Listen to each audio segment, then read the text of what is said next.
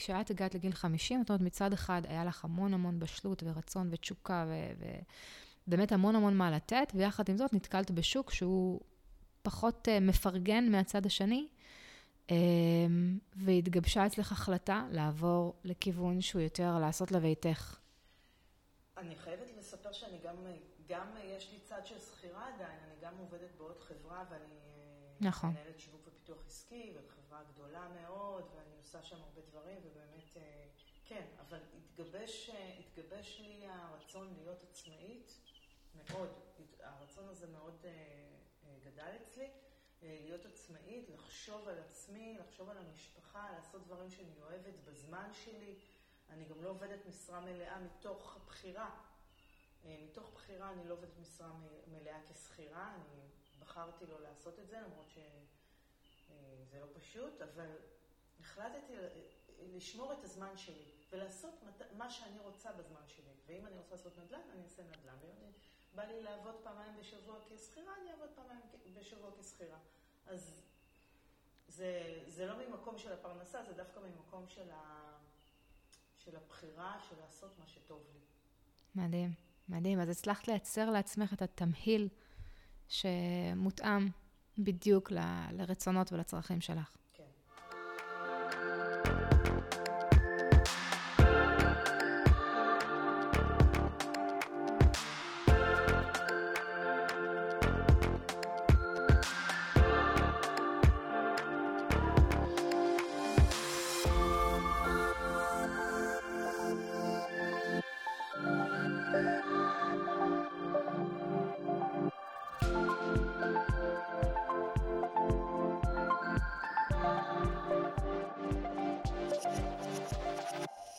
שושי. אהלן. שושי עשהאל מלכה. יזמית בנשמה, ממציאה את עצמה מחדש כל כמה שנים, נכון? מכירות, עסק עצמאי בחו"ל, קריירה ארוכה של ניהול בכירים בעולם המדיה. את הרפתקנית, אוהבת לטייל ולחיות בעולם, כולל רילוקיישן, שאני uh, זוכרת סיפורים מדהימים, ואימא גאה לשתי בנות מדהימות. מודה באשמה. אז אה, שושי, ספרי לנו קצת, מה, מה את עושה? וואו, עושה הרבה דברים האמת. אה, קודם כל נדל"ן, נתחיל מזה, שיש לי היום, אה, למעשה אני גם עובדת עם בעלי וגם עובדת עם שותף שמצאתי בפרויקט, ואני עושה כמה דברים, גם רנטלים, גם מלווה משקיעים, גם משמשת כ... אה, מימון בעלים, שזה נקרא, אה, משהו קצת, אה, זה נקרא נדל"ן יצירתי. Mm-hmm. ובנוסף עושה גם שיווק ופיתוח עסקי בחברת רויאלטי תכשיטים, וגם נהנית מהחיים. וחשוב לציין שאני גם יועצת בפרויקט, יועצת נכון, לימודים. נכון. מאוד חשוב לציין, שזה כמובן משהו ככה שקרה לא לפני הרבה זמן, אבל uh, מאוד מעניין, מאוד נעים ומאתגר. כן? כן. אחרי שהיית מנכ"לית, uh, מנכ"לית גדולה של uh, מגזינים בידיעות אחרונות, עדיין את מוצאת אתגר, גם בתעסוקה מסוג של נדל"ן, מסוג של ייעוץ לימודים, אה, איך, איך באמת את רואה את האתגרים בקריירה החדשה? תראי, אה, אני בן אדם שכל כמה שנים צריך לזעזע את עצמו ולצאת מאזור הנוחות. יש לי מין הרגל מגונה שכזה. באג. אה, באג, כן. האמת מגיל מאוד צעיר. אחרי שלוש, ארבע, ארבע שנים בערך, זה כאילו מגיע לי איזה שעון חול כזה, ואז אני הופכת אותו, ו... צריכה להתחיל משהו מחדש. זה משהו כזה, אני כל הזמן צריכה אתגרים, כל הזמן, כי אחרי נישואים טובים ונעימים, אין לי שם אתגרים גדולים, כנראה אני צריכה אתגרים אחרים. אמ, אז, אז זה מה שאני עושה. עכשיו, בעבודה האחרונה שהייתה לי, אה, הייתי שבע שנים מנכ"לית בידיעות אחרונות, במגזינים, כשאמת שעשיתי גם שנים לפני, זה היה לי הפסקה באמצע של אה, שש שנים בחו"ל. וחזרתי לאותו מקום. אה, בוא נאמר שזה שנתיים או שלוש שנים יותר מדי ממה שאני רגילה. אה, זהו, אז עשיתי את השינוי הזה, ו- והתחלתי מחדש. זה מאוד מאתגר להתחיל מחדש. זה לא, זה לא פשוט אה, להיות שכיר, לקבל משכורת, משכורת, רכב והכול, כל מה שנלווה לזה, ולהתחיל מחדש כעצמאי. זה שונה מאוד אה, ומאתגר. כן. אני שמחה על האתגר. לוקחת אותו בשתי ידיים. תענוג. אבל זו לא פעם ראשונה שהיית עצמאית, נכון? אה, לא, זה לא פעם ראשונה, אבל אה, בוא נאמר שלא היה לי מה להפסיד בפעם הקודמת. זה לא בדיוק להגיד לא היה לי מה להפסיד, כי בכל זאת, אני, גם בפעם הקודמת שעזבתי לחו"ל ונהייתי עצמאית שוב, אה, הייתי בידיעות אחרונות והייתי סמנכ"ל סחר כמה שנים, ואז הגיעה הצעה לבעלי, בעלי איש הייטק, והגיעה הצעה לרילוקיישן. ובעלי משפחה מרוקאית, טובה, שרגילים להיות כל שישי בערב עם ההורים, עם אוכלים ביחד, עם הסבא וסבתא. ובאה הצעה לרילוקיישן, ובעלי אמר, לא, ממש לא, כאילו, מה אנחנו עכשיו חו"ל וכאלה, ואני אה, שאוהבת אתגרים וריגושים. טיולים, שיגעתי אותו שנתיים בערך, ככה טפטפתי כל הזמן, עד שהגיע הרילוקיישן הזה. ואני הייתי כבר בתפקיד אה, טוב ובכיר גם, שוב, בידיעות אחרונות.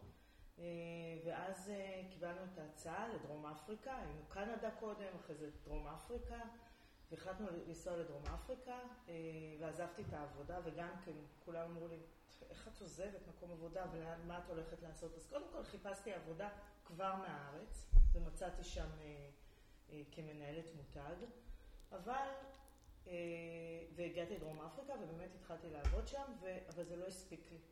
לא הרגשתי שזה, לא הרגשתי שזה מספיק. ו... ודווקא הגעתי לעצמאות הזאת אה, בשיטוט, ב...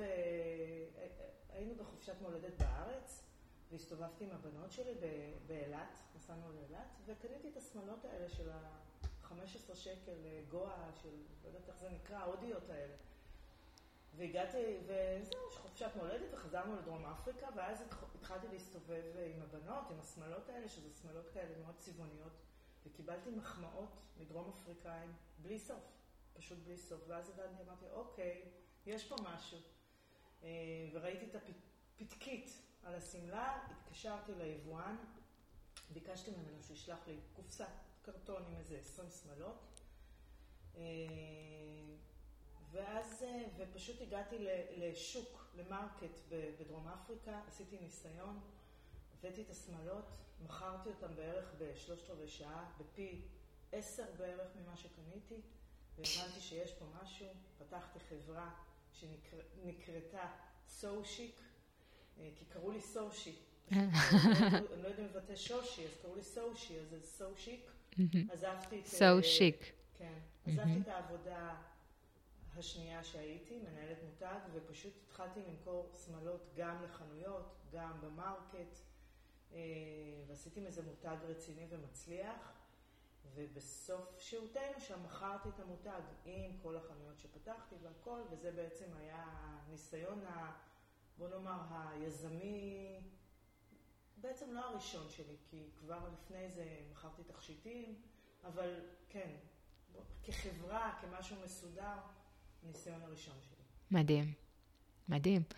אז, אז בעצם זה, זה יזמות לשמה, פשוט באת, ראית שיש התלהבות, שיש כאן איזשהו ביקוש למשהו ש, שיש, הבנות של, השמאלות של הבנות. בנות, כמה היו הבנות אז? שש וחמש. פשי. ארבע וחצי ושש. פיצקלך. אז, אה, ופשוט יצרת קשר עם היבואן והבאת את השמלות. נכון. והם עפו. וגדלת משם, זאת אומרת, זה לא, לא הסתפקת ב, אוקיי, אז אני אביא שמלות, אני אמכור אותן בשוק בבסטה, ו... אלא יצרת קשרים עם, אה, עם חנויות, זאת אומרת, הגדלת את זה, עשית scale uh, up ב... היום בדיעבד שאני מסתכלת על זה, אני אומרת, כן, ממש יצרתי חברה, אבל את יודעת, כשעשיתי את זה, זה ממש התגלגל, לא חשבתי על זה בכלל. זאת אומרת, פשוט התקשרתי לחבר'ה האלה, אמרתי להם, תשלחו לי קרטון. ראיתי שזה הולך, ביקשתי עוד כמה קרטונים. ראיתי שזה הולך, עשיתי קונטיינר. אמרתי, אוקיי, מה אני עושה עם כל השמלות? אז אוקיי, בואי בוא נסתכל לחנויות. והתחלתי ללכת לחנויות, אהבו את זה, הבאתי להם, בהתחלה בקונסיגנציה, אחר כך לא בקונסיגנציה. פשוט uh, התקדמתי בלי יותר מדי לתכנן, בלי לעשות תוכנית עסקית, בלי...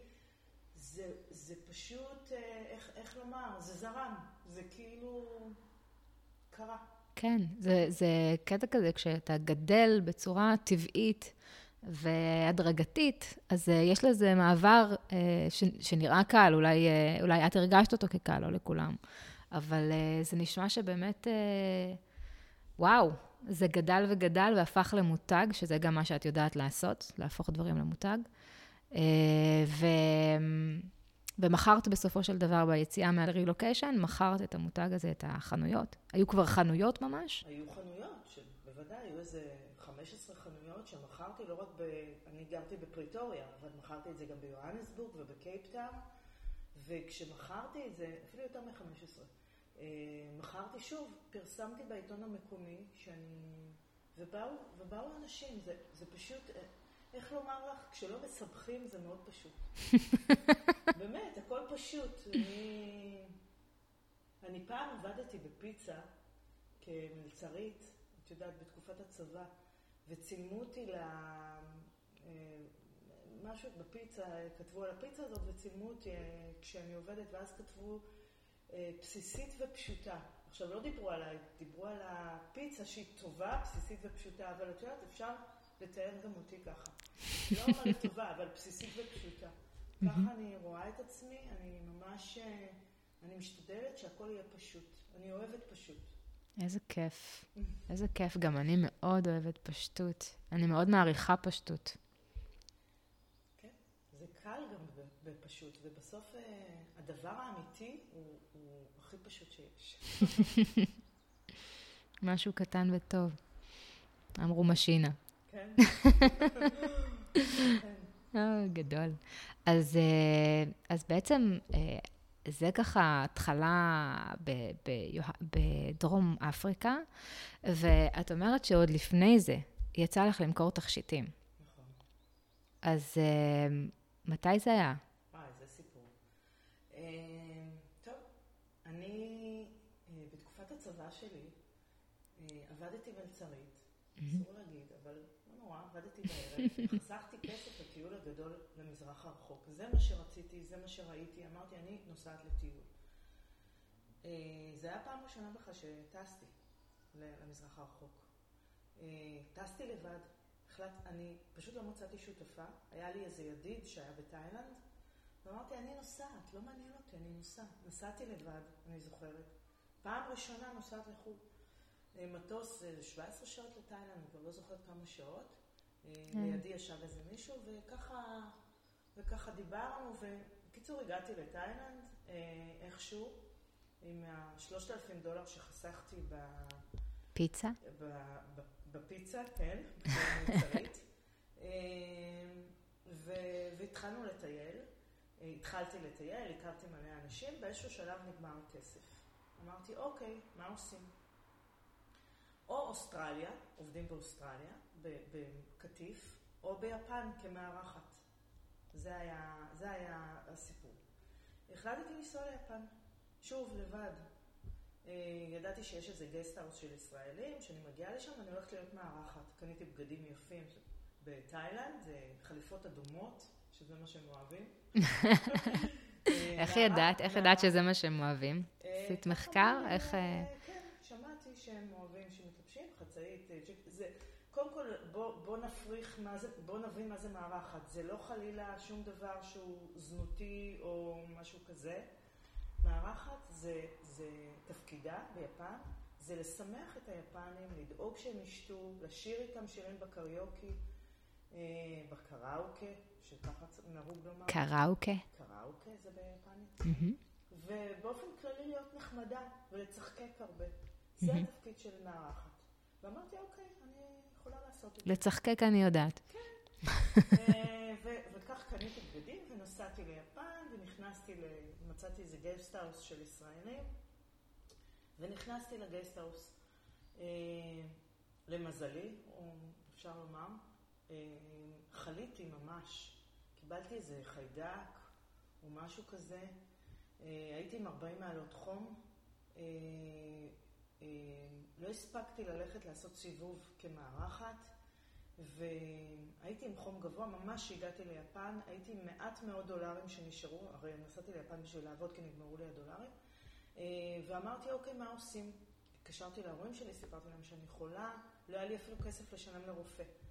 אמרו לי, תמשיכי לטייל, אנחנו נשלח לך כסף, הכל בסדר. אני אמרתי, לא. אני מאז ומתמיד עבדתי, לא רציתי מההורים שלי כסף, החלטתי שאני עושה את זה לבד. הגעתי לרופא יפני, הסברתי לו שאין לי ביטוח, אין לי זה, אני אשלח לו מהארץ כסף, למזלי קיבל אותי, נתן לי כדורים. איכשהו עבריתי, נשארתי עם 300 דולר, אפילו לא הספיק לי לכרטיס טיסה. אה, ואז איזה מישהי בגסטהאוס אמרה לי, תקשיבי, אני נוסעת בחזרה לישראל, נשאר לי קצת תכשיטים, יש לי מקום שנקרא שימו קיטזאווה ביפן, ששם זה התחנה שאני עובדת, אולי תנסי, תקחי את התכשיטים, מה שתרוויחי חצי חצי. ככה אני, בשל, בסוף המחלה אפשר לומר, אמרתי, אוקיי, חייבת להביא כסף. הלכתי לתחנה הזאת, פרסתי בת שחור עם שני קרטונים, עמדתי שם, שמתי מוזיקה, תקשיבי, תוך שעתיים שלוש מכרתי ב-600 דולר תכשיטים. הייתי בשוק, בשוק. כאילו, גם מהכסף, גם מהקלות. אה, קודם כל, זה, השינוק קטזאו הזה זה מקום שאני עוד אחזור אליו, זה, זה מקום מקסים בטוקיו, אה, מקום מאוד בוהמי כזה, מאוד אה, יפה. זהו, והחלטתי שאני זונחת את רעיון המארחת והולכת לכיוון התכשיטים. התחלתי לקנות תכשיטים אה, מאנשים שם. זה נשמע כמו שמירה. לא יודעת, זה, את יודעת, כל החיים שלי אני יכולה להגיד, שירה, ש, שדברים קורים לי, אה, לא בהכרח כי אני מתכננת, והכל יוצא טוב בסוף. כן, כשלא מסבכים. כשלא מסבכים. גם המחלה הזאת, תקשיבי, הייתי חולה, 40 מעלות חום, הייתי גמורה. כמה זמן זה היה? אה, הגעתי רק לטוקיו, הגעתי רק ליפן, שכבתי שם איזה שבוע או עשרה ימים, ואני בלי כסף, ואני אוכלים, אה, שתביני, קניתי אוכל אה, מהשאריות של הלחם, של כאילו קופסאות של מרק. ואת השאריות של הלחם, כי לא היה לי גם כסף לקנות, רציתי להשאיר כמה מאות דולרים, שיהיה לי איזה חצי כרטיס טיסה, שאני לא אצט... ממש הייתי במקום כזה. כן. ו... ואז בא הקטע של המכירות, של התכשיטים, וזהו, ומשם זה עף. אה, חברתי לעוד ישראלים, קניתי מהם תכשיטים, התחלתי לעבוד אה, בעוד מקומות, התחלתי לעבוד אה, בתחנה שנקראת שיבויה, בטוקיו. לימים יצא לי השם כמפציצה משיבויה, עשיתי שם באמת ערימות של כסף, אם אפשר לומר. שלחתי הרבה כסף גם הביתה, פתחתי חשבון בנק. אבא שלי לא הבין מה אני עושה ביפן, צילמתי לו את זה במצלמת וידאו, שאני מדברת איתך לפני המון שנים, שלא היה מצלמות וידאו, אבל דאגתי לקנות מצלמה כזאת. כן. וצילמתי מה אני עושה. וממש, הייתי עובדת... איך הוא הגיב? וואו, הם, אה, קודם כל אה, להורים שלי אה, שלחתי קרטונים של בגדים, שלחתי לו מצלמת וידאו מתנה, שלחתי להם, הרגשתי שאני זכיתי בלוטו. כאילו, אני אומרת שעשיתי אלפי דולרים, אפילו יותר מאלפי דולרים. עבדתי בוקר וערב, ופשוט אהבתי את זה. למדתי יפנית תוך כדי. קשקשתי עם היפנים.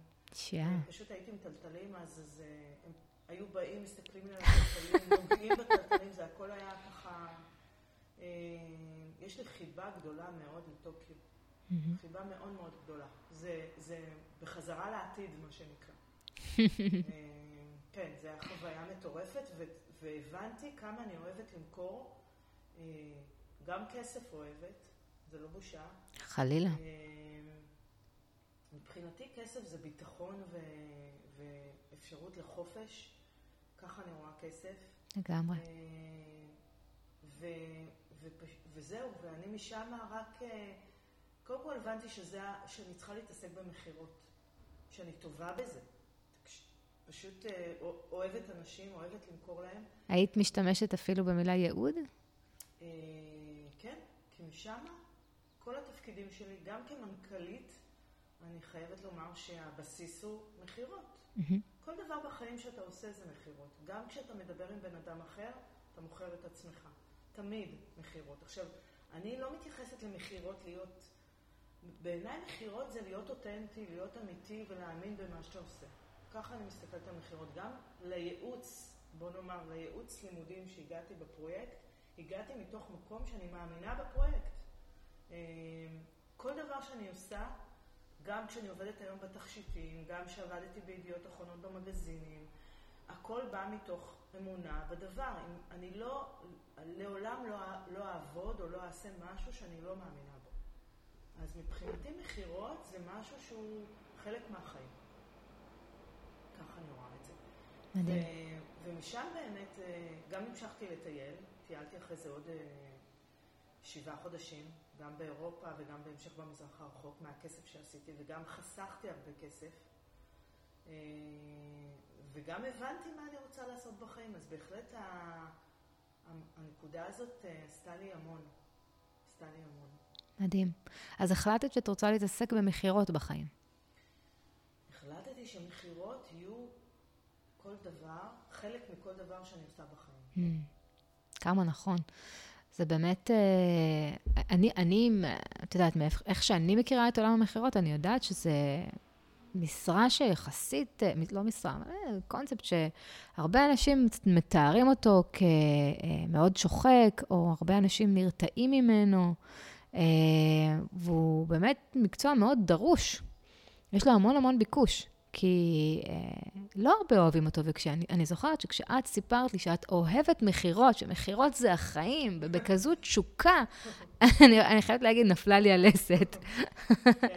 לא שמעתי עוד אף אחד מדבר ככה על מכירות, בכזו אהבה.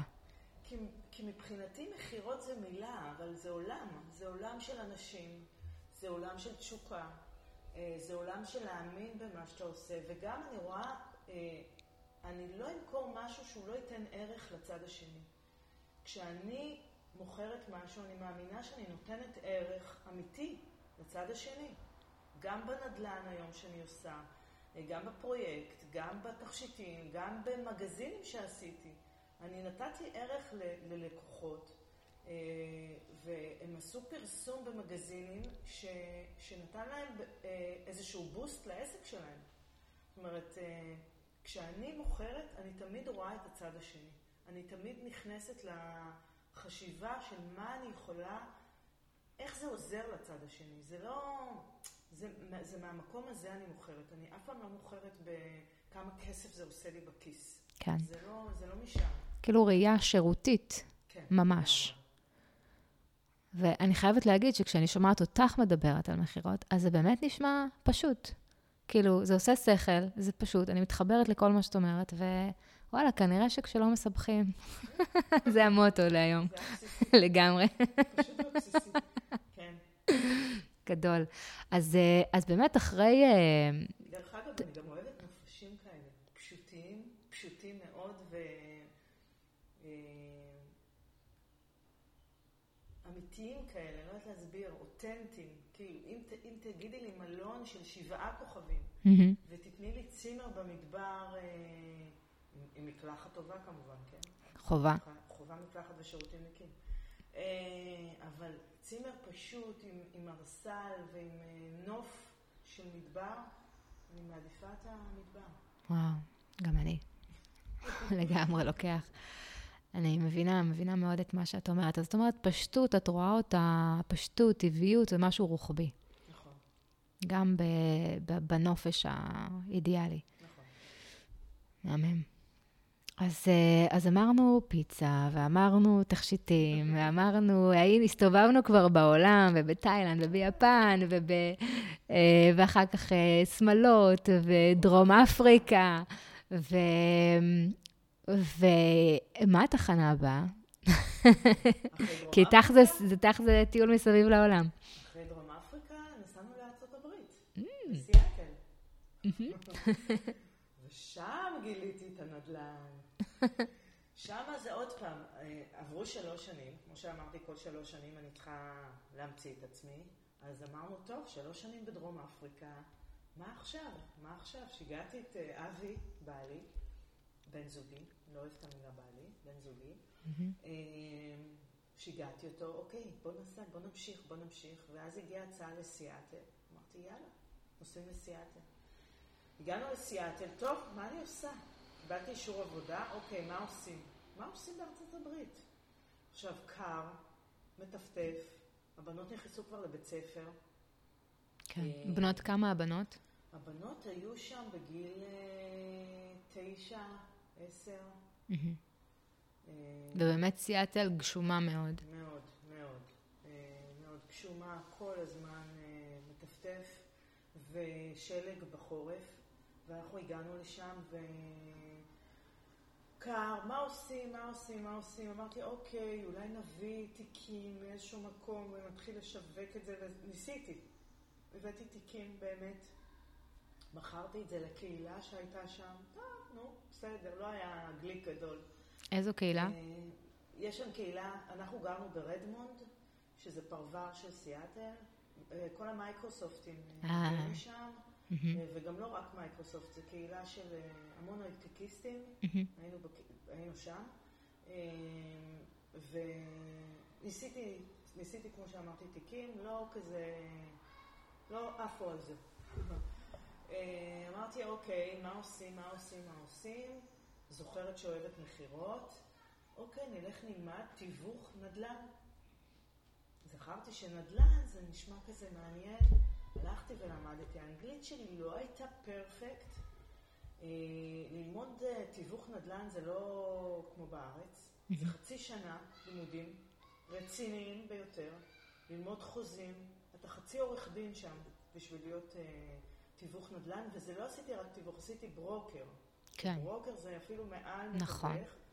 אה, אבל רגע, שנייה, איך, זאת אומרת, היית בכל העולם הזה של מכירות של אה, אה, תכשיטים ושמלות ודברים כאלה, ותיקים אולי, זה תחום האופנה. כן. נדל"ן זה לכאורה משהו אחר לגמרי. איך חשבת פתאום על נדל"ן דווקא? קודם כל, לא סיפרתי לך שאחרי שחזרתי בכלל מהמזרח הרחוק, מכרתי נעליים. הייתי סוכנת מכירות בטבע נאות, מכרתי נעליים. וואלה, אני מתה על טבע נאות. כן, מכרתי שם שלוש שנים. הם אה, נתנו לי אחוזים מהמכירות, הם הצטערו על זה אחרי זה מאוד.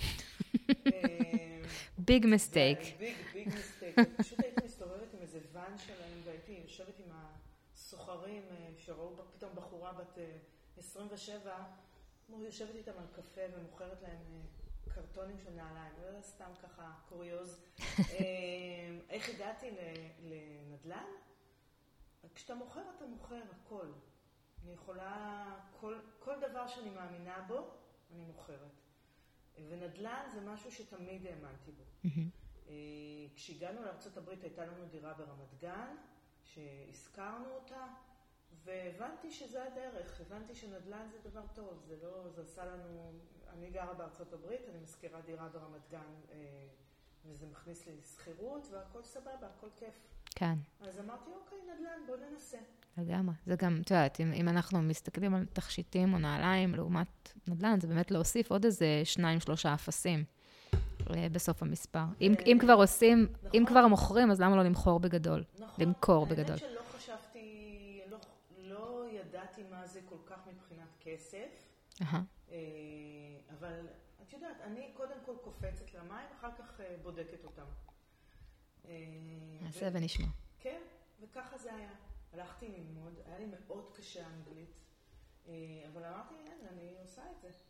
אה, ולמדתי ולמדתי, ואחרי חצי שנה עשיתי את המבחן הגדול, והצלחתי ועברתי.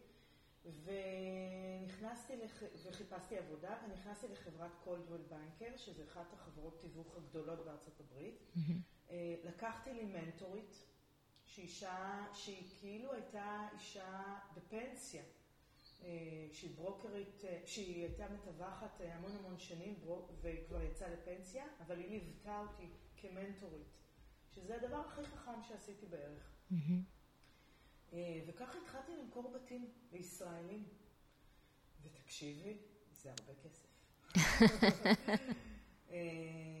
קודם כל, באו, באו, מצאתי נישה של ישראלים שבאו לקנות בתים, באו משליחות, באו משליחות, ממייקרוסופט או מכל מקום אחר, ובמקום לשכור בית הם רצו לקנות בית.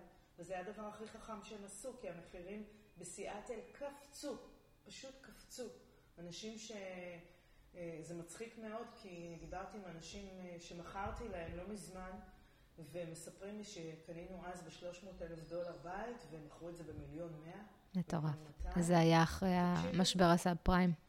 אני קניתי, כן, אני הייתי שם ב-2011, 2012, המחירים עוד היו נמוכים יחסית. נכון. שבסיאטל הם לא כאלה נמוכים, 300 אלף דולר, זה לא מחיר נמוך. יחסית לארצות הברית, נכון. יחסית לארצות הברית ממש לא נמוך, אבל המחירים שהם מכרו את זה אחר כך, מיליון מאה, זה, זה, זה מטורף או לא? לגמרי.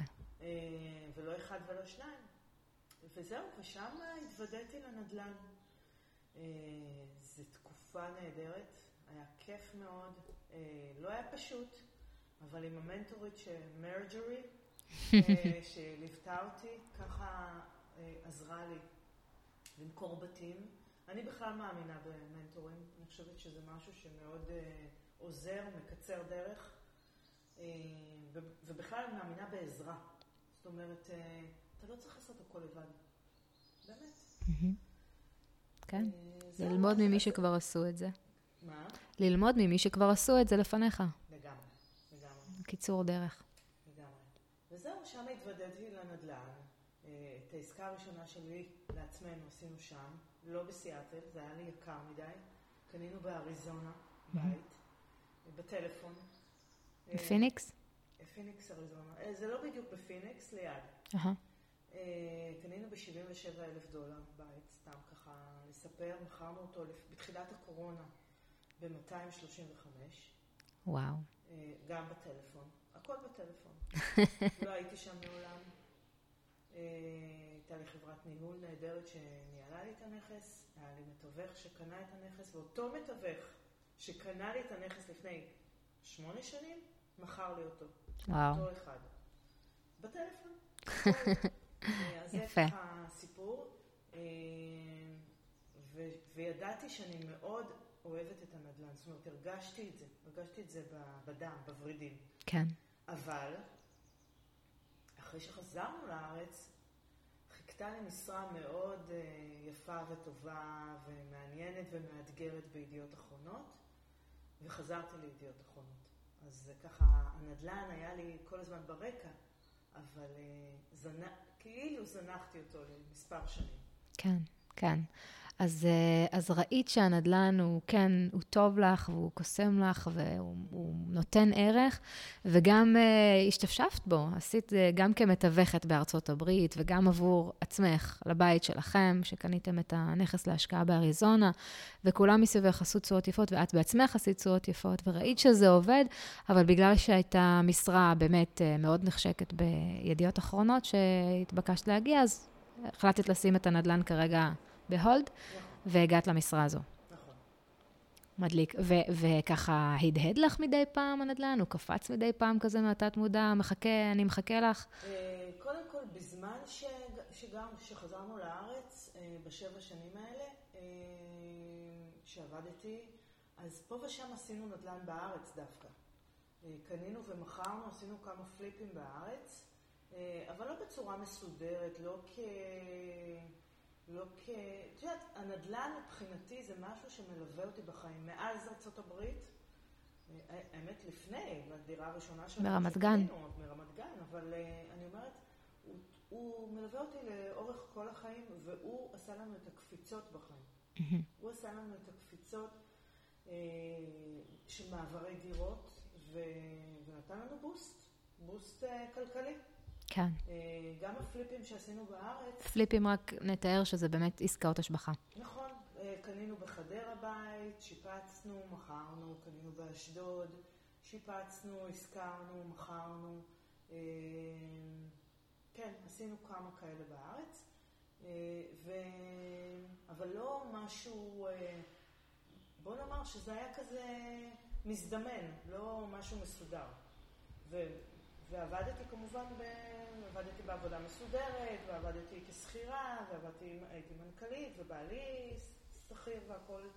זה פשוט ליווה את החיים. ועשה לכם את הקפיצות הכי גדולות. לגמרי, לגמרי. מבחינה כלכלית. זוקפת את זה לזכות הנדל"ן. בוא נאמר שהמשכורת היא נחמדה וטובה ומאפשרת חיים טובים ונוחים, אבל הקפיצות האמיתיות פחות באות מהמשכורת. Mm-hmm. ככה אני רואה את זה, ככה, את יודעת, חוויתי את זה. כן, כן. זה מזכיר לי קצת את ארבעת הרביעים של קיוסקי, מאבא עשיר אבא אני, שמראה איך באמת אה, את, את ההבדלים בין אה, לחיות על משכורת, כמו שכיר, או כמו עצמאי שהוא self-employed, שהוא עובד בעסק של עצמו, לעומת אם אתה יזם או משקיע. איך, איך זה יכול אה, להקפיץ אותך ובאמת לתת לך, כמו שאת אומרת, הקפיצות האמיתיות בחיים מבחינה כלכלית. אז אה, מדהים. אז, אז באמת אה, הנדל"ן ליווה אתכם גם בתקופה הזו, כשהיית מנכ"לית. ואיך הגעת עכשיו לתחום של נדל"ן בארצות הברית בכלל? איך זה הגיע? איך הגעתי? קודם כל הגעתי לגיל 50. ויש משהו בגיל הזה שהוא מאוד מתעתע. מצד אחד, את בוגרת, הילדות גדלו, uh, את בשיא שלך, uh, ומצד שני, את... Uh, לא יודעת, אני הרגשתי, ש, ש, הרגשתי שחייב להיות עוד משהו. כמו, ש, כמו שסיפרתי בהתחלה, אני, כשמגיעה לאזור נוחות, אה, אחרי ארבע שנים, משהו קורה לי. משהו קורה לא לי. לא נוח לך באזור הנוחות. אני, אני אומרת לך, זה אמיתי, זה משהו בגוף קורה לי. אה, וככה זה היה לאורך כל החיים. ואני שבע שנים באותו תפקיד, אה, ואני אומרת, אוקיי, הגעתי לגיל חמישים, מה עכשיו? מה, אם אני לא עושה עכשיו תזוזה, אני, אני נשארת עד הפנסיה, או משהו, משהו קורה לי, זה לא, אני חייבת עכשיו תזוזה. אה, ואז גיל החמישים הזה עשה לי מין wake up. כן. ואמרתי, אוקיי, מה עושים? אה, אני חייבת לעצור אותך שנייה ולשאול אותך על השיא שדיברת עליו. אוקיי. כי לפני שאנחנו עוברות למה הלאה עשית איתו, את אומרת, בגיל 50 אני בשיא. נכון. תתארי לי את זה, למה את מתכוונת? זה אומר, אני אישית הייתי, אה, הרגשתי שאני אה, בתפקיד אה, מאוד אה, נחשק. עושה, אה, הייתי בעולם, את יודעת, בעולם המדיה, עושה אירועים ענקיים של אלפיים איש בשלוותה, שאנשים קופצים ורוקדים אה, אה, עם, עם חברות פרסום, עם, עם נסיעות לחו"ל, עם, עם מלא דוגמניות צעירות שאנחנו עושים איתן הפקות.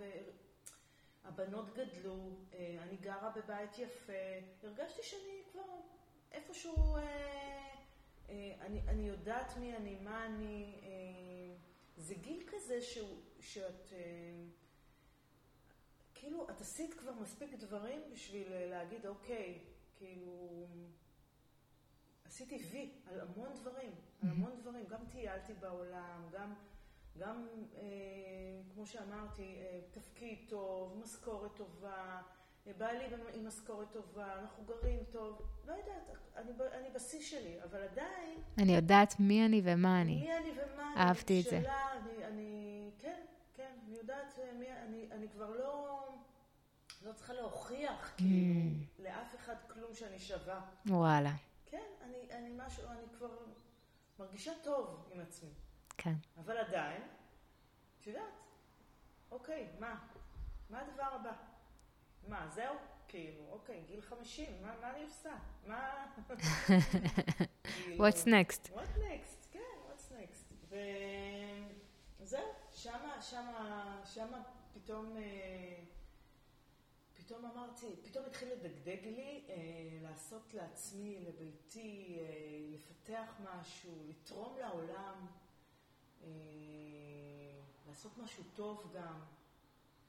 זה, זה גם, זה בא גם עם, עם, אה, עם משהו שהוא, שאת מרגישה בשיא שלך, שאת מרגישה שאת, אה, שטוב לך, את מרגישה גם שצריך לתת אה, בחזרה.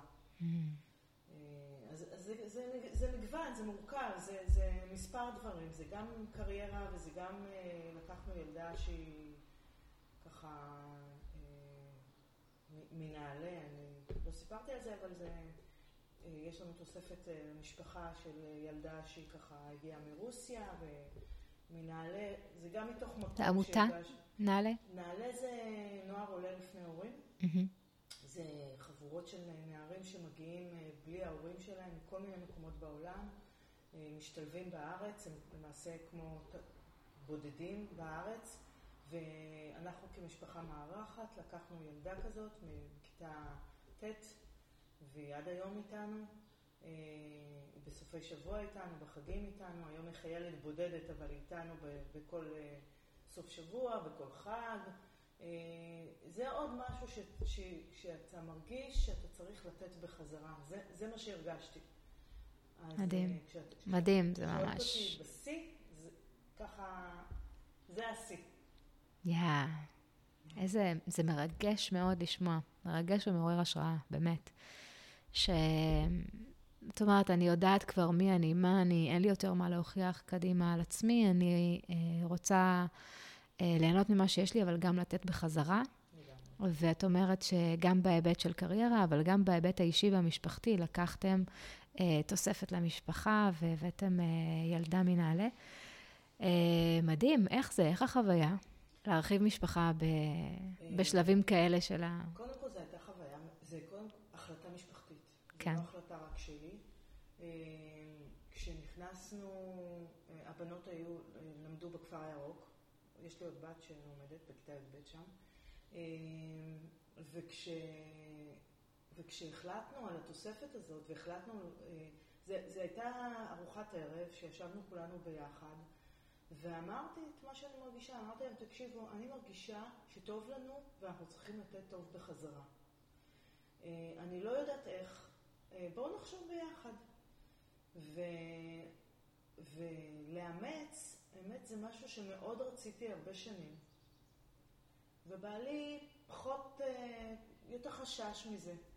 ואז הגענו למקום של, אה, אה, בדיוק היה את הפרויקט הזה של נעל"ה, שרק הגיע לכפר הירוק, ו, ו, ונדרשו משפחות מארחות, והצעתי להם את זה. ואת יודעת, זו החלטה שהתקבלה בשנייה וחצי. כולם קפצו על זה, כן, בטח. ידענו גם, רצינו אה, בת, אה, ילדה ש, שאוהבת טיולים, שתוכל לטייל איתנו, ו, ו, וכך זה היה. וזה היה ממש אה, מהר וקל ופשוט, ופגישה איתם, והצטרפה אלינו תוספת למשפחה שהתאימה באופן מושלם למשפחה. ואנחנו אוהבים אותה מאוד, והיא אוהבת אותנו, ואני אגיד לך יותר מזה, אפילו הבנות הלכו לבקר את המשפחה שלה ברוסיה. וואו. בחופשת אה, מולדת שהיא נסעה לרוסיה, הם נסעו ביחד לראות הופעה של, אה, אה, של נו, איך קוראים לה? בחורה. אחת הזמרות הכי גדולות וחזקות, הצעירות שיש. יש מלא. לא. הגזמת. תכף אני אזכר. הכי, הכי... אה, בת 18, היא בכל העולם. טיילור סוויפט? לא, לא, לא, לא, לא ממש. היא כבר לא בת 18. לא, לא, תכף אני בה. אה, אוקיי. הם הלכו להופעה שלה, בקיצור. כן. אה, ופגשו את ההורים שלה, והיו אצלה בבית, שזה... מה זה חיבור מדהים? מדהים, ממש. בקיצור, יש, יש... חבל על הזמן. אוקיי, אז, אז באמת, אה, אה, סינרגיה ודברים מדהימים שקורים בבית, ובקריירה, בנדל"ן בעצם. אז, אז, אז נחזור לגיל 50, אה, עשיתי את הצעד הזה, החלטתי שאני עוזבת, ולא עזבתי למשהו ידוע. זאת אומרת, לא עזבתי לאיזה משרה שחיכתה לי. לא ידעתי אם אני רוצה ללכת לחברה עכשיו גדולה אחרת, להיות מנכ"לית, או אה, לא ידעתי בבירור שאני רוצה נדל"ן, זאת אומרת, ידעתי שאני רוצה נדל"ן, אבל לא ידעתי מה בדיוק. ושוב החלטתי ללכת למנטור, לבדוק את הנושא. Mm-hmm. והלכתי למנטור, עשיתי אה, טבלאות של חולשות, חוזקות, כישלונות, הצלחות, אה, איפה אני יותר טובה, איפה אני פחות טובה, מה החלומות שלי, וממש עשיתי מיפוי והייתי אצלו באיזה עשר או 12 פגישות, ודייקתי ודייקתי ודייקתי ודייקתי את עצמי יותר ויותר, וככה הגעתי לנדל"ן.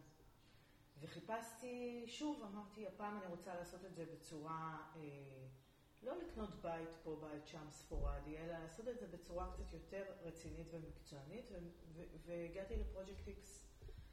אה, מצאתי את המקום שבעיניי, וזה לא פרסומת, אה, זה באמת ממקום של, אה, שעשיתי חיפוש וחקר, ואמרתי, אוקיי, לאיזה מקום הכי נכון לי ללכת, גם שהוא רציני, גם שהוא משלב לא רק את הצד המקצועי, אלא גם שהוא משלב קצת אה, אה, מנטלי. שזה, אני חושבת, משהו שלא כל כך מתייחסים לזה, אבל אני לא חושבת שאתה יכול להיות באמת יזם נדל"ן בלי לעבור איזשהו אה, מסע מנטלי אה, ש, ש, שמוביל אותך למקום הזה שאתה תוכל להוציא את הכי טוב שבך.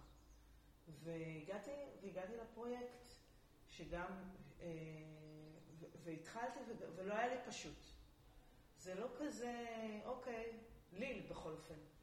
כנסי, תתחילי לקנות בתים, אה, תתחילי זה, לקח לי, לקח לי את הזמן, לקח לי את ההבנה, לקח לי כמעט להפסיד 3,000 דולר בהתחלה על איזשהו closing אה, אה, שלא הייתי צריכה לעשות אותו ולא שמעתי כמו שצריך וכמעט איבדתי אבל לא. יסתדר בסוף. זה מצחיק, השלושת אלפים דולר האלה, אני, יש לי עכשיו דז'ה וו, אני חוזרת בחזרה למה שאספת מהפיצה ואיתו טסת למזרח, איך היום נראים שלושת אלפים דולר ואיך נראו אז, כשהיית... אה, ממש כך, ממש כך. אה, כמעט איבדתי אותם, אה, אבל את יודעת, הכל שיעורים, פתאום הבנתי שאני... שאני צריכה לבדוק כל דבר, ושאני צריכה להיות אחראית, ואני לא איזה שכירה שעכשיו שהכל... יש הבדל גדול ומשמעותי בין שכיר לבין עצמאי. וכשאתה יזם ועצמאי, אתה צריך לקחת אחריות. וזה לא מישהו אחר שבודק לך, ומישהו אחר שעושה לך, ואתה בתוך מערכת, אלא אתה צריך לבדוק ולעשות verify ו-verify ו-verify. ולא תמיד זה, לא תמיד זה אה, יורד, ואתה מבין את זה עד שאתה לא... עושה איזה טעות, ואז אתה מבין שהיית צריך לבדוק והיית צריך לעשות. בכל אופן, אה, התחלתי ללמוד בפרויקט X, התחלתי לרכוש נכסים, סחבתי את בעלי יחד איתי לפרויקט, אה, וזהו, אנחנו מתפתחים ומתקדמים וגדלים ו... ואוהבים. מדליק. אז את באמת אומרת, הלכתי ל...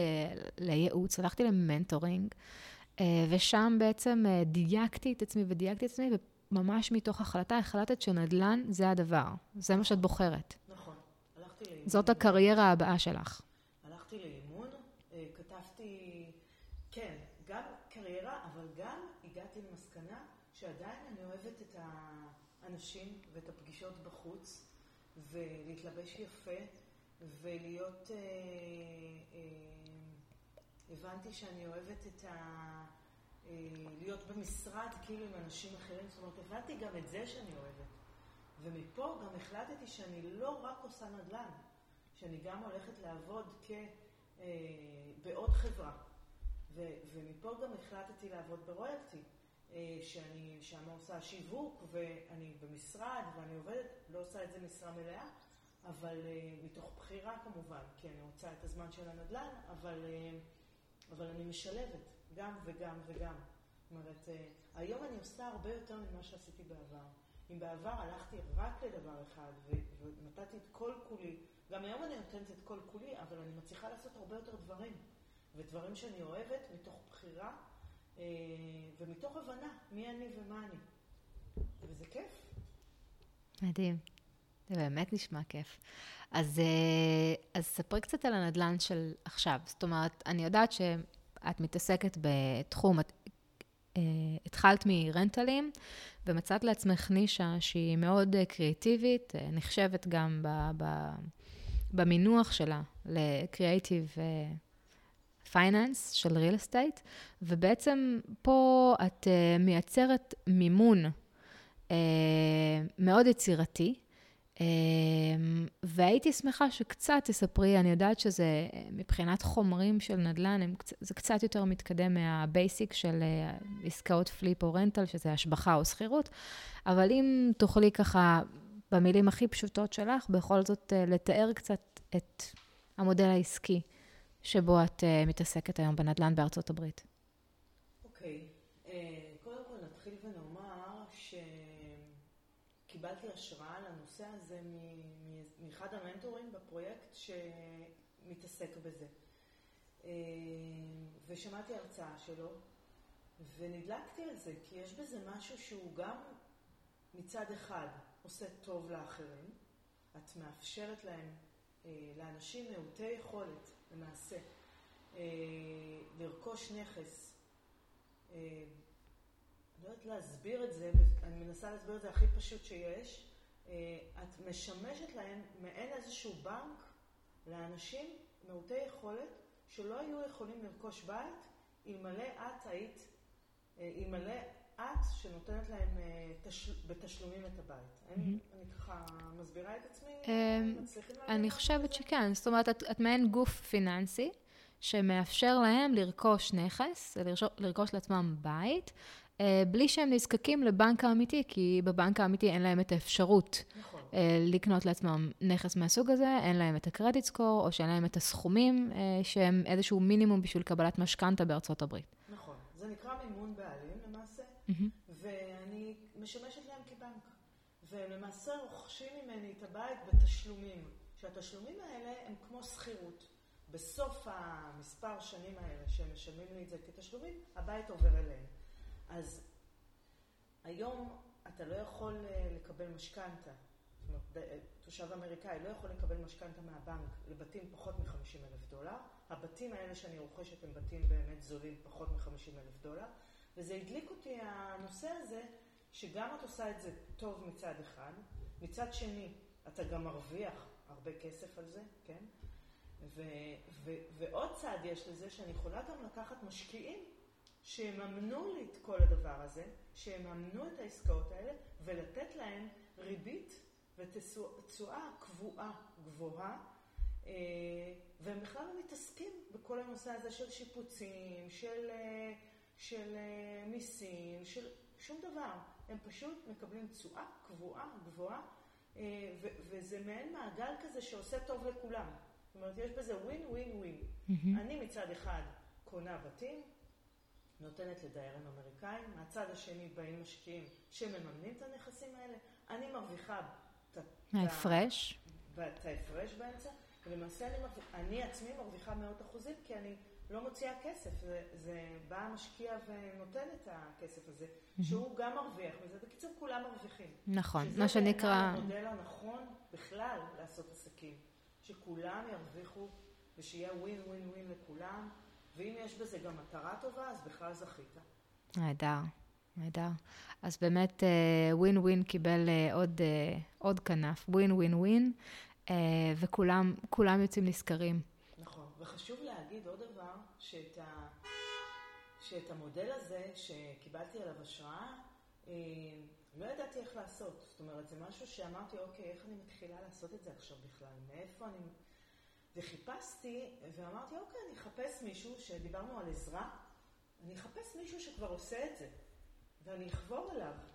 כי לי יש קצת כסף, אולי יש מישהו שצריך את הקצת כסף הזה, ויש מישהו שכבר התגלח ויודע לעשות את זה. וככה מצאתי את אה, יובל, השותף שלי, שבאחד הפוסטים בקהילה של הפרויקט, שעושה את זה כבר, הרמתי לו טלפון, ממש ככה, דיברתי איתו, דיברנו שיחה ארוכה של איזה שעה. סיפר לי על עצמו, אני סיפרתי לו עליי, ונדלקנו פשוט ככה, והיה כימיה. אמרתי לו, תקשיב, אתה הולך להיות השותף שלי עכשיו. ממש ככה. ושיניתי את, את השם שלו, כתבתי, יובל השותף. בטלפון, בזיכרון של הטלפון? אמיתי לגמרי, אפילו אמרתי לו את זה. אמרתי לו, יובל, זהו. שיניתי אותך בטלפון ליובל השותף, אתה הולך להיות שותף שלי. אמר לי, טוב, אין מה לעשות. וככה זה נהיה. והתחלנו, והיום אנחנו עושים כבר, פתחנו חברה, ואנחנו עושים כבר, אנחנו אנחנו בעסקה החמישית או השישית שלנו. מהסוג הזה. ומהסוג הזה, שאנחנו התחלנו לפני לא הרבה זמן ביחד, פתחנו חברה, אנחנו עושים סיסטם גדול, זה מיועד להיות עשרות, יש לנו שאיפות גדולות, יש לנו מטרות גדולות, זה מיועד להיות עשרות עסקאות כאלה, יש לנו משקיעים כבר שעובדים איתנו, אנחנו לגמרי שם. מדהים. מתחילים, כן, מתחילים, אבל אנחנו כבר רואים את זה. ממשיכים, כן. ממשיכים את זה. לגמרי, מדהים, כן. ממש ממש יפה. וזה באמת מה שנחשב ב... בעולם שלנו תשואה אינסופית, כי בעצם אתם לא שמים הון עצמי נכון. בתוך העסקה הזו. נכון. אתם פשוט עושים כסף יש מאין. נכון. זה לא... זה... חייב להגיד ש... שבשביל לפתח את הדבר הזה, כן, לא הייתי הולכת למשקיע מבלי שאני עושה על עצמי מספר עסקאות, ויובל עשה את זה על עצמו אה, יותר מעשר עסקאות שלו, אה, שהוא עשה את זה לבד עם הכספים שלו, ועשינו ביחד גם עסקה מהכסף שלנו, זאת אומרת, זה לא מיד אתה לוקח משקיעים, לפחות אנחנו רצינו, כשאני באה למשקיעים, רציתי אה, לדעת שהשיטה עובדת. לוודא את זה, אחרת לא הייתי עושה את זה משקיעים. גם ליווי משקיעים, עשיתי רנטלים לעצמי לפני שאני הלכתי ללוות משקיעים. זאת אומרת, זה, לי עצמי זה היה חשוב. יש כאלה שישר הולכים עם משקיעים וזה בסדר, אבל לי היה חשוב לוודא קודם כל שאני יודעת שהשיטה הזאת עובדת במאה אחוז. זה נותן לי את הביטחון, וכך זה היה. והיום למעשה לא, אנחנו לא צריכים את הכסף, כי המשקיעים באמת מביאים את הכסף הזה וככה עושים. Mm-hmm. יש איזה, קודם כל זה נשמע, זה נשמע מדהים, זה באמת uh, תחום uh, סופר, uh, סופר מעניין ו, ומקסים. אני חושבת אם יש אנשים שהיום בתחילת הדרך, או במחשבה על נדל"ן, ושוקלים נדל"ן בארצות הברית, אולי בעתיד גם נדל"ן עם מימון יצירתי, מה היית ממליצה להם? איזה עצה טובה את יכולה להשיא להם?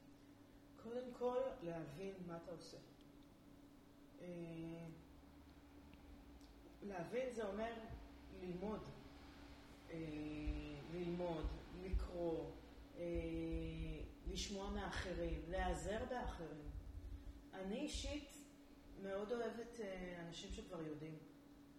אז, אז מנטורינג זה משהו שהוא בעיניי, לא הייתי עושה נדל"ן בלי ליווי. זה משהו שהוא, בעיניי זה must. כאילו, את יודעת, את יכולה לעשות, אבל תאכלי אותו כמה פעמים. השאלה כמה פעמים אתה רוצה לאכול אותה לפני שאתה, שאתה מתחיל להרוויח. אז אני חושבת שליווי מקצר לך את הדרך. יכול להיות שגם עם ליווי אתה, במהלך החיים הנדל"ניים שלך, אתה תיכשל כמה פעמים, וזה בסדר, כי מזה אתה לומד. אבל אה, אתה תיכשל במבוקר, מה שנקרא, לא במאות אלפי דולרים, אולי בכמה אלפי דולרים. זאת אומרת, זה חוסך לך כסף. אה, ככה אני רואה את זה. אה, אז, אז ללמוד, לקחת ליווי, לנסות, להעיז, לעבוד על הפחדים, לעבוד על הפחדים, לעבוד על הצד המנטלי שלך, אה, ולהיעזר, להיעזר במי שכבר יודע, לא לפחד לשאול. מעולה, מעולה. אמרת גם לקרוא, יש לך איזושהי המלצה? אני חשוב והתעשר של נפוליאון... היל. היל. נפוליאון היל. כן, קראתי את הספר הזה, אה, שעשה לי דווקא המון אה, אה, מוטיבציה למטרות ויעדים, וסימנתי לי ככה בטוש זוהר, וזה ליד המיטה שלי, כל פעם אני קוראת קטע, ו... אז אני חושבת... אני, אני לא מדברת על אבא אשר ואבא אני, כי זה בסיסי בעיניי. חייבים לקרוא את זה, כמובן, זה בכלל אין שאלה. אה, אבל אה, של היל הייתי קוראת את הספר הזה. כן, נקרא גם אה, בפי רבים התנ"ך. אוקיי. לא, לא, לא, לא, עם כל הכבוד, כמובן, הראוי לתנ"ך, התנ"ך הוא התנ"ך, אבל, אבל בהחלט בפי יזמים רבים אפשר, אפשר לכנות את, ה, את נפוליאון היל והספר חשוב והתעשר, תנ"ך של יזמות.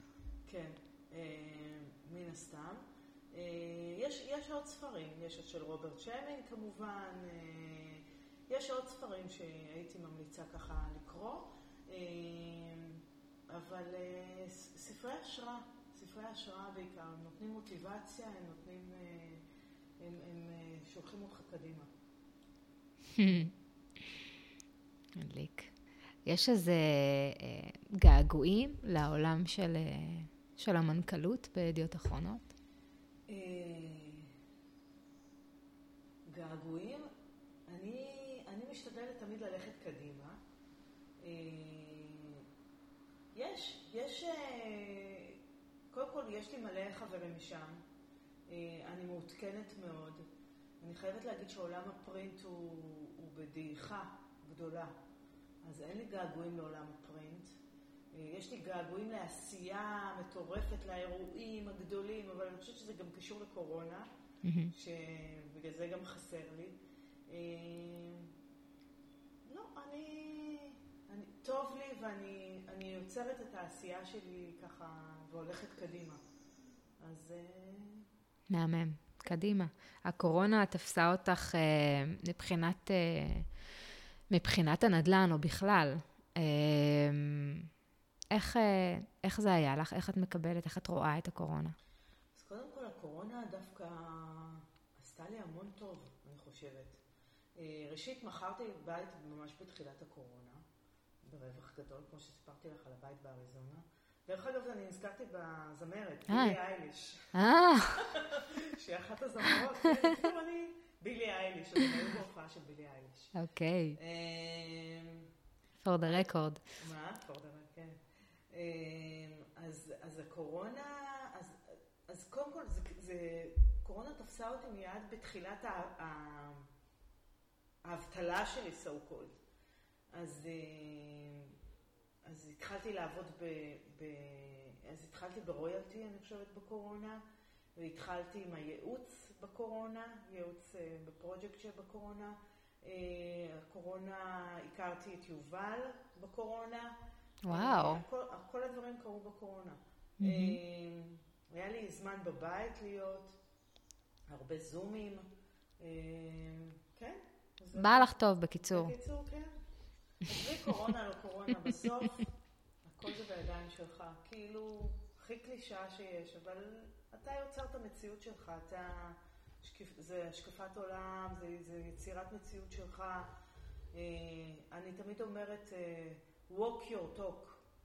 כאילו, עזוב אותך מסיסמאות, תכלס, תעשה, ת, תיצור, ת, ת, אם אתה חושב רחוק, תתחיל, תתחיל. תזרק למים, מקסימום לא תצליח, תנסה שוב. זהו, זו השיטה. מדליק. אז את בעצם לא חיכית לאף אחד ולשום דבר בקורונה. את מבחינתך המשכת, זרקת את עצמך למים והמשכת בעשייה שלך, וקראו לך הרבה מאוד דברים טובים בעשייה שלך. אוקיי, גם... אה, גם... דרך אגב, השוק בארצות הברית רותח בקורונה, לא יודעת מה קורונה, אבל המחירים אה, עלו חבל על הזמן. כן, שוק הנדל"ן בארצות הברית לא שמע על הקורונה. לא שמע. לא יודעת, יכול להיות שיש... אני לא, לא יודעת, אני לא נביא, אבל יכול להיות שאחרי כמה... אחרי כמה זמן אה, אנחנו פתאום יהיה איזה ירידה, עלייה, אני לא יודעת מה יהיה בעתיד, אבל אני יכולה להגיד לך שבקורונה, הבתים שקניתי עלו. כן, נכון, השוק ממשיך לעלות. כן. שושי, אני שומעת כל כך הרבה הצלחות. היו לך uh, לפעמים כישלונות, קשיים, uh, ייאוש, תסכול, משהו?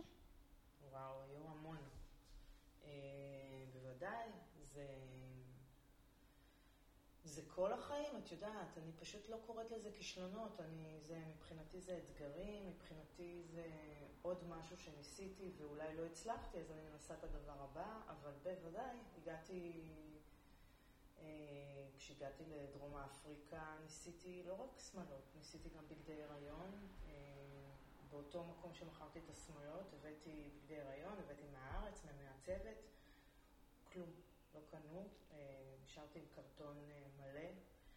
לא קנו, זה לא התאים, זה לא, הם לא מבינים למה צריך להוציא כסף אה, אה, על בגדי הריון של מעצבת, זה, לא הבנתי את התרבות. אה, אבל זה מה שגרם לי למכור את השמאלות מצוין, כי הם, את זה הם כן הבינו לגמרי. בארצות הברית היה את התיקים, כשסיפרתי שהבאתי גם כן, הבאתי מכל מיני מקומות. גם חשבתי שהם תיקים יפים, ומאוד אהבתי את זה, ושוב, לא, לא זרמו איתי בקטע. אה, אני יכולה לספר לך גם בצעירות שלי שעשיתי המון דברים, המון. אה, חלק הצליחו, חלק פחות. אני בן אדם שכל החיים עובד, כל החיים מנסה. אה, מגיל צעיר, זה לא שהכסף עף עליי, זה לא שבאתי ממשפחה מאוד עשירה ומבוססת. לא שאני מסכנה, אבל אני עבדתי מגיל מאוד מאוד צעיר, והתקדמתי והתקדמתי לאט לאט, וככה חסכתי את הכסף שלי. גם בקורונה, בואי נדבר על זה. אמנם הקורונה בגדול, כן, פיתחה אותי ועשתה לי טוב, אבל אה, יש לי שני בתים שקניתי ממש לפני שנה, ש... שאחד הדיירים, דווקא בבית אחד, אה, שחשבתי שהכל טוב, החליט שהוא לא רוצה לשלם, אה, ואת לא יכולה לפנות אותו, ונכנסתי לסרט קטן איתו. עורך דין וזה, זה לא כיף, ממש לא כיף, אבל שוב, אני, אנחנו עדיין בסרט הזה, ומקווה מאוד שנצליח לפנות אותו, אנחנו נצליח, מה זה מקווה? זה עניין של זמן, אבל אה, כן, מאתגר. אז את יכולה לקרוא לזה כישלון, הייתי צריכה אולי לבדוק אותו יותר טוב, אולי לקחת יותר את הרנטרול, שזה את כל המוסר תשלומים שלו בשנה האחרונה, ולא עשיתי את זה, שזה טעות. Mm-hmm. אז כן, אני למדה מזה. אז אה, את יכולה להגיד שבהחלט, יש לי הרבה אתגרים. אוקיי. Okay.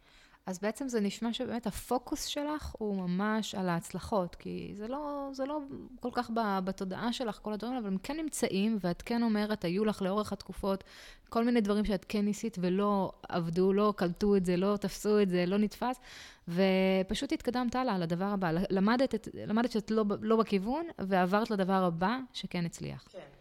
או שהתגברת על משהו. לא, לא התעכבתי. לא התעכבתי בגלל הכישלון, ואף פעם לא לקחתי את זה יותר מדי אה, אישי. כאילו, מבחינתי זה עוד משהו וממשיכים הלאה. אני, ככה אני רואה את זה. אני אה, כל הזמן ממשיכה הלאה. אני גם יכולה להגיד לך שאני לפעמים מאוד מאוד מתוסכלת דווקא, דווקא מתחושות של קנאה. קנאה טובה, לא קנאה רעה, באנשים שמאוד מצליחים ומאוד uh, עושים, עושים המון דברים בנדל"ן, ואני מסתכלת עליהם ואני אומרת, רגע, למה אני לא שם? למה אני זה? אני מאוד, אני מקנאה. אמיתי מקנאה, לפעמים יכולה להיות כל היום הולכת פרצוף חמוץ מקנאה, לא מבינים, לא נעים לי לספר את זה אפילו. כן, אני מקנאה, אני רוצה גם להיות שם. אז אה, לא הכל תותים ופרחים, אבל אה, את יודעת. כן. אז זה, זה מדהים שבאמת כל אחד מתוך נקודת המבט שלו, אה, את יודעת, אנשים יכולים להסתכל אה, על, על כל ההצלחות שלך, וכמובן גם לקנא, כי, כי הגעת מאוד רחוק, ואת בעצמך חווה את הקנאה כשאת מסתכלת על אנשים אחרים שהגיעו למקומות אחרים. אז זה באמת אה, כה טבעי וכה אנושי, ו, ו, ומובן לגמרי. אמ, אז, אז בהחלט זה נשמע שכן, גם לך יש את הרגעים הפחות, אבל את uh, משתדלת להתרכז כמה שיותר ב, ברגעים היפים. משתדלת. מעולה, מהמם. ועוד uh, עוד שאלה, הזכרת מקודם את uh, גיל 50, ואמרת שזה גיל שהוא, זה נשמע שהוא גיל באמת מאוד מאוד מיוחד, וזה היה נשמע כאילו מצד אחד באמת את היית בשיא, והיה לך כל כך הרבה מה לתת. אבל היה גם צד שני? כן, בהחלט. אמ, אני אישית אה, אה, הרגשתי את, אה, סיפרתי על עצמי שכל כמה שנים אני צריכה ככה לצאת מאזור הנוחות שלי, והרגשתי שהגיל הזה זה גיל שמחייב אותי לעשות עוד איזה שינוי. קצת לעלות, קצת לעלות מעל יכולות הרגילות שלי, זאת אומרת לחפש שינויים, לחפש דברים נוספים. אה, ולכן החלטתי לעשות את המהלך הזה. אה, זה מהלך של, של, של לחפש את עצמי, לראות, אה, לא ידעתי בדיוק את האמת לאן ומה אני רוצה לעשות, ידעתי שאני רוצה שינוי. זה היה, זה היה בראש שלי. זה, זה הסתובב איתי כבר איזה שנה. ובוא, ובוא נאמר שגיל 50 זה גיל שככה עשה לי את האקשן. אבל כשאת יוצאת החוצה לשוק, את, חוש... את בשיא שלך. את בשיא, הבנות גדלו, אה, יש לך המון ניסיון, אה, את, אה, את עשית דברים, את רואה את החיים, את מלאה ב... יאללה, יש לי זמן, בואי נעשה דברים, אבל השוק לא ממש רואה אותך ככה. זאת אומרת, אני מדברת על זה גם מנקודת, מנקודה שלי, כאישה, וגם אני אומרת את זה מחברות, שיש לי הרבה חברות בגיל הזה. השוק לא ממש מפרגן. זאת אומרת, קודם כל בקורות חיים את לא רושמת גיל. Mm. את, את או over qualified, או, או לא אומרים לך את זה ממש, אבל משכורת שאת רוצה היא גבוהה מדי, את over qualified, את מראיינת אותך בדרך כלל מישהי שהיא הרבה יותר צעירה ממך. זאת אומרת, יש, יש, את חווה כל מיני דברים שאת לא מבינה מה, מה העניין, מה, מה הדבר הזה. אני, אני, בשביל זה גם הלכתי לדייק את עצמי, כמו שסיפרתי, הלכתי עם מנטור ובדקתי מה אני באמת רוצה והגעתי למסקנה שאני שנדל"ן זה משהו שאני רוצה לפתח והכל, אבל יש איזה מקום שאתה צריך להמציא את עצמך. בגיל חמישים, אני לא יודעת לגבי גברים, כי יש לי הרגשה שעם גברים זה יותר קל. יכול להיות שאני טועה, mm-hmm. אבל אני מדברת על זה מהמקום של נשים, אני מדברת על זה ממקום של חברות שלי, שאני רואה איך הן מתנהלות, זה הרבה יותר קשה ממה שהיה בגיל 35, בגיל 40. את מצד אחד הרבה יותר בשלה, וכמו שאמרתי, עם ניסיון והכל. מצד שני, את לא כזאת אטרקטיבית בשוק. כאילו שיש לך הרבה מה לתת, ולצד זה פחות אה, רצון מהצד השני לקבל? בהחלט. בהחלט לא, כי יש... אה, כי יש איזה סטיגמה, יש איזה פרדיגמה, אני לא יודעת איך תקראי לזה אפילו, אבל אישה בת חמישים זה לא הדבר הכי אטרקטיבי מבחינת קריירה שיש בשוק. אפילו אם זה נשמע, לא יודעת, בומבסטי מה שאני אומרת עכשיו, אבל זה, זה אמיתי. זה אמיתי מניסיון שלי ושל חברות. וואו. זה מקום שאת, אה, בעיניי זה אה, צריך למנף, אני היום רואה את זה, אני, אני מינפתי את זה ובאמת לקחתי את זה למקום של להמציא את עצמי ו, והחלטתי גם שאני רוצה להיות עצמאית, ו, אבל זה לא פשוט, ממש לא פשוט. משכירה, שאת הרבה שנים שכירה, לעבור להיות עצמאית ויזמית, זה לא פשוט. ואת רגילה שאת נמצאת בתוך מסגרת, שאת עושה איזה משהו, שאת מקבלת משכורת כל חודש, ופתאום אה, זה לא... שינוי גדול. מאוד. אבל זה נשמע שהוא מומלץ מאוד. לא, לא הייתי אומרת את זה בצורה גורפת, אולי לא לכל אחד. אני כן חושבת שכשאישה אה, עושה מהלך כזה, אני, אני ממליצה מאוד ללכת אה, לאיזשהו איש מקצוע שיעזור אה, ככה למקד אותך ולהבין מה החוזקות שלך, לי זה מאוד עזר. כן, כן. אז את מתארת באמת אה, שוק לא, לא פשוט. כשאת, כשאת הגעת לגיל 50, זאת אומרת, מצד אחד היה לך המון המון בשלות ורצון ותשוקה ובאמת המון המון מה לתת, ויחד עם זאת נתקלת בשוק שהוא פחות מפרגן מהצד השני, אמ, והתגבשה אצלך החלטה לעבור לכיוון שהוא יותר לעשות לביתך. אני חייבת לספר שאני גם, גם יש לי צד של שכירה עדיין, אני גם עובדת בעוד חברה ואני אה, נכון. מנהלת שיווק ופיתוח עסקי, וזו חברה גדולה מאוד, ואני עושה שם הרבה דברים, ובאמת, אה, כן, אבל התגבש, אה, התגבש לי הרצון להיות עצמאית מאוד, הרצון הזה מאוד גדל אצלי. אה, להיות עצמאית, לחשוב על עצמי, לחשוב על המשפחה, לעשות דברים שאני אוהבת בזמן שלי. אני גם לא עובדת משרה מלאה מתוך בחירה. אה, מתוך בחירה אני לא עובדת משרה מלאה כשכירה, אני בחרתי לא לעשות את זה, למרות שזה לא פשוט, אבל החלטתי לשמור את הזמן שלי ולעשות מה שאני רוצה בזמן שלי. ואם אני רוצה לעשות נדל"ן, אני אעשה נדל"ן. ואם אני בא לי לעבוד פעמיים בשבוע כשכירה, אני אעבוד פעמיים בשבוע כשכירה.